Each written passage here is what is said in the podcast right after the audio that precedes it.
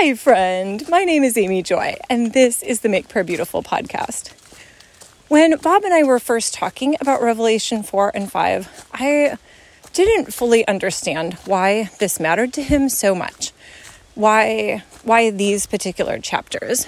And I really appreciated what he shared, which was that as a young believer, um, he came to the Lord in his early 20s and then became really on fire, really passionate very shortly after that. And as he uh, was pastoring a church and learning about God, Bible school, all of this, what he wanted was to be able to be in a worship service and truly worship the Lord. I mean, that's a good thing to do. And yet, often what would happen as he would be standing there in the worship service, that his mind would think about the other things he needed to get done, all of the details.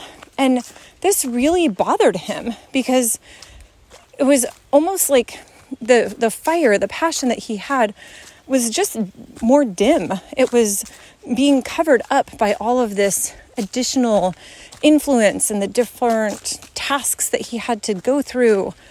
And so for him, what Revelation 4 and 5 did is it was like a lens that would refocus what he was supposed to be thinking about. It was like the the magnet to draw him back to where he was supposed to be thinking that as he would enter into that place of worship that he was reminded of who God was and who he was and the ability to think and contemplate and celebrate what the Lord is doing, what not what he's doing even, but like what what the worship of heaven looks like, the ongoing worship.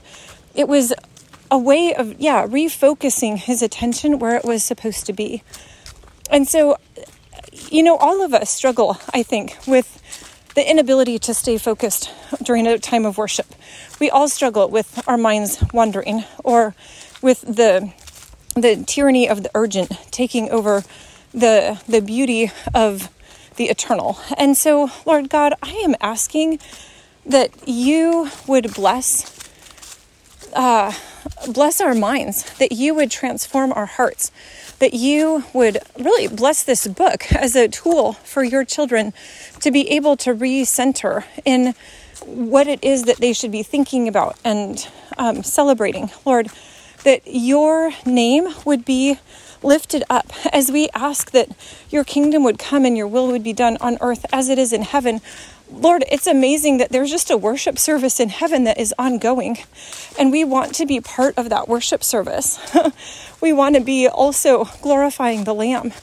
And so, thank you, Lord, for how gracious you are to have reminders for us.